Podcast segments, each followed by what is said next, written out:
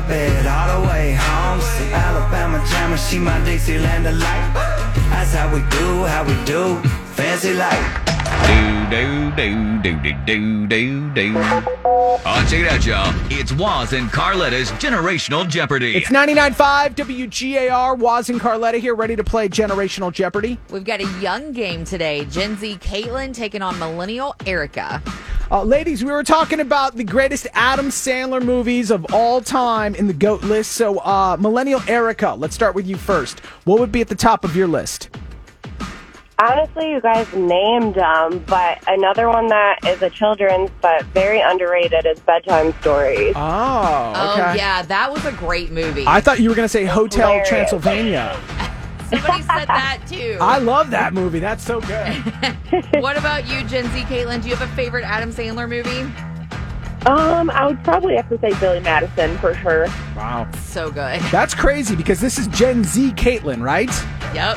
Yes. You're 22 and you appreciate that humor. Um, someone just texted in and said that their 12 year old son is obsessed with Adam Sandler and that Billy Madison is his favorite movie. And they were like, there's hope for the ge- new generation. All right. All right. I love it. So I I'm love here it. for it. All right, so we're going to ask you guys a few questions, though, from different generations. First person to get two of these right will win those Keith Urban tickets. Uh, you'll have about five seconds to respond, and if you miss your question, the other person could steal your point, so keep that in mind, okay? Okay. Okay, so Gen Z Caitlin, we're going to start with you. Are you ready for your first question? Yes. All right. Elliot's little sister Gertie was played by who in E 1982's E.T.? Oh. Um, Two seconds.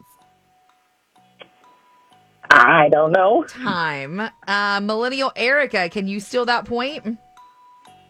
I have no idea. I'm just gonna throw out Winona Ryder.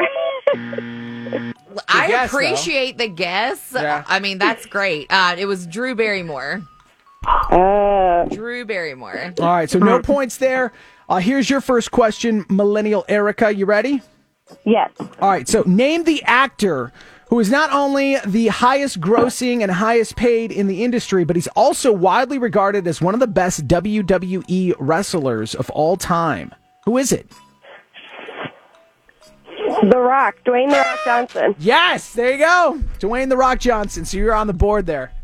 All right, so Night. Gen-, Gen Z Caitlin, we are back to you. Are you ready for your next question?